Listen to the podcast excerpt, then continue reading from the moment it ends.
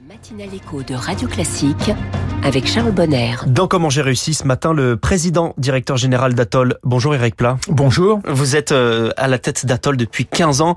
Atol est une coopérative d'opticiens, c'est important de le dire, puisque vos actionnaires font le même métier que vous. Tout à fait. Je suis moi-même élu par un conseil d'administration qui est composé d'opticiens eux-mêmes élus et nous sommes tous, en même temps qu'utilisateurs de l'enseigne, actionnaires de celle-ci. Ce qui fait que les intérêts sont complètement alignés et c'est très confortable pour moi puisque je n'ai pas un actionnaire qui veut extraire une partie de la richesse produite pour son compte personnel. Tout est réinvesti en permanence dans la coopérative. C'est-à-dire que c'est plus agréable de diriger une entreprise. C'est-à-dire que vos buts à vous sont les mêmes que ceux qui sont à l'intérieur de l'entreprise et qui sont donc actionnaires. Exactement. C'est-à-dire que un actionnaire traditionnel peut être étranger à l'intérêt particulier de l'entreprise. Lui, ce qu'il veut, c'est juste retirer un bénéfice de l'investissement qu'il a fait au capital. Tandis que nous, ils investissent à la fois au capital et en même temps, ils sont utilisateurs des services de l'enseigne. Mais ces dernières années, comment se porte ce marché des lunettes ? Alors, l'an dernier, par exemple, le marché des lunettes a connu une croissance d'un petit peu moins de un pour cent. Il a marqué une pause après les années post-Covid où les gens étant passés en télétravail avaient besoin de leurs lunettes. Les écrans ont révélé les défauts visuels et on avait connu des belles années de croissance. Mais cette année, pour nous en tous les cas, Atol, nous connaissons une très très belle année de croissance avec plus six à fin octobre, plus six pour cent, ce qui représente plus de vingt-cinq millions d'euros de chiffre d'affaires supplémentaire. Vous avez parlé de l'impact des écrans sur les enfants, on l'observe ces dernières années ? Oui, euh, sur les enfants, sur euh, les adultes, l'impact est important. On passe euh, maintenant euh, la, la quasi-totalité de sa journée sur sur des écrans divers et euh, les, l'hypermétropie en particulier pour les personnes adultes est révélée vers quarante ans, c'est le début de la décompensation et de la presbytie, et puis pour les enfants c'est la myopie. Trop d'heures passées provoque une pandémie de myopie, on estime que plus de cinquante pour cent de nos enfants seront myopes, ce qui est très alarmant, très alarmant parce qu'on sait qu'une évolution trop rapide de la myopie peut provoquer des complications euh, au niveau de la vue. Avec le vieillissement de la population, là aussi, il y a plus de clients dans les prochaines années ? Évidemment qu'il y aura plus de clients, mais pas seulement à cause du vieillissement de la population, mmh. également avec le changement des modes de vie des gens. On se lève plus tôt, on regarde plus tôt ces écrans, on se couche plus tard, on regarde plus tard ces écrans, et tout cela a une incidence sur notre vue. Ce sont les, les habitudes. Atol, c'est trois mille salariés, cinq cent cinquante actionnaires, mille points de vente et des innovations, puisqu'il y a ces lunettes connectées. Vous avez créé ces lunettes connectées avec un partenariat. Comment elles fonctionnent ? Est-ce que vous pouvez nous expliquer un petit peu ces lunettes-là ? Bien sûr, deux chercheurs français, dont l'un travaille dans le cadre de la faculté des sciences de Rennes, ont découvert l'un des ressorts de la dyslexie. Schématiquement, ils se sont aperçus que un dyslexique, dans leur cas, bien n'avait pas d'œil dominant. Et pour régler ce problème d'œil dominant qui provoque des troubles de la lecture, mmh. de la compréhension des textes que les enfants en particulier au moment de l'apprentissage des lectures ont, eh bien, on a recréé une lunette électronique, c'est-à-dire une lunette avec des verres électroniques et qui peut compenser ce manque d'œil dominant, et ce qui fait qu'on redonne une fluidité de lecture, une compensation de lecture. Et récemment, ces deux chercheurs ont publié à nouveau dans un grand journal scientifique une découverte qu'ils ont faite. Ces lunettes réduisent aussi les saccades visuelles d'un virgule huit fois. Ça veut dire qu'on réduit la fatigue visuelle de ces enfants parce que notamment, quand ils apprennent, ils mettent plus de temps pour lire et donc ils sont plus fatigués. Aujourd'hui, vous vous adressez principalement aux enfants qui sont dyslexiques ? On s'adresse principalement aux enfants parce que souvent les adultes ont appris à vivre avec leur dyslexie, si bien qu'ils ont mis en place des stratégies de contournement.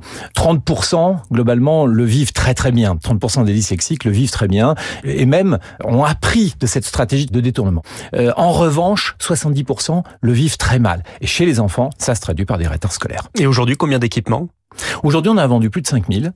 On aimerait équiper euh, plus d'enfants euh, parce qu'on sait que les résultats sont exceptionnels. On a maintenant de nombreux témoignages, des études là-dessus qui montrent que quatre-vingt-douze pour cent d'entre eux ont vu leur vie changer grâce à ces lunettes. Il y a peut-être des parents qui nous écoutent qui pourraient être intéressés. Quel est le prix de ces, de ces le lunettes ? Le prix, c'est quatre cent quatre-vingt-dix-neuf euros. Ouais. C'est deux fois moins cher qu'un smartphone. On propose, parce qu'en général, le problème du prix est un vrai Ce problème normal, d'accès. C'est normal. Je précise quand même que ces lunettes sont fabriquées en France, intégralement conçues et fabriquées en France. Elles sont origine France garantie.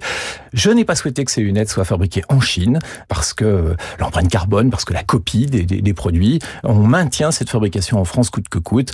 Évidemment, ça a un certain prix. Mais vous, vous en parlez hein, de l'origine des produits. Euh, globalement, sur les autres lunettes, les lunettes plus traditionnelles, est-ce que vous fournissez plus en France ou en Chine ? Aujourd'hui, soixante pour cent des produits que nous vendons sont fabriqués en France. soixante pour cent du chiffre d'affaires que nous réalisons l'est avec des produits français.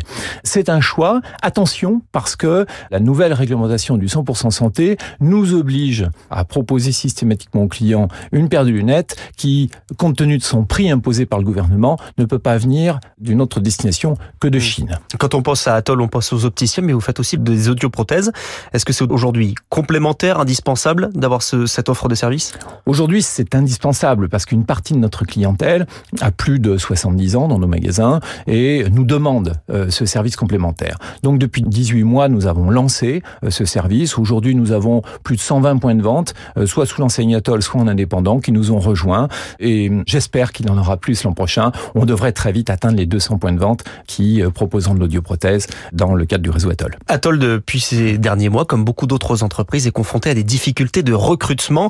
Comment vous l'expliquez ? On ne forme pas assez d'opticiens en France ? On ne forme pas assez d'opticiens et aujourd'hui, les modes de vie des Français font qu'on répugne un petit peu à travailler le samedi, à travailler tard le soir, euh, si bien que on reste un commerce, hein, mmh. si bien qu'on a du mal à recruter. Vous voyez, je dépouillais hier un, un récent sondage de mon propre réseau Atol. On a interviewé les cinq cent cinquante actionnaires.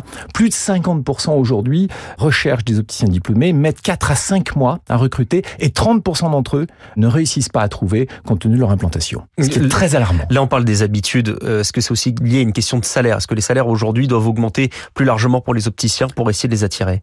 Alors aujourd'hui, les salaires ont déjà beaucoup augmenté, ouais. ce qui peut mettre en difficulté certaines boutiques, parce que, en effet, pour attirer, le salaire est un facteur important. Et sur la question de la formation, là, on parle de l'État aussi. Il y a une forme de responsabilité de l'État ?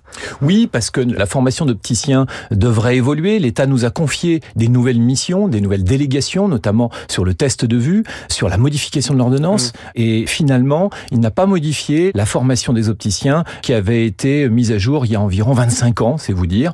Et donc, nous nous réclamons, en tous les cas, le syndicat des opticiens réclame une mise à jour avec un bac plus trois plutôt qu'un bac plus deux, intégrant plus de formation dans ce domaine-là. Merci Eric Plat, le président directeur général d'Atol, dans Comment j'ai réussi.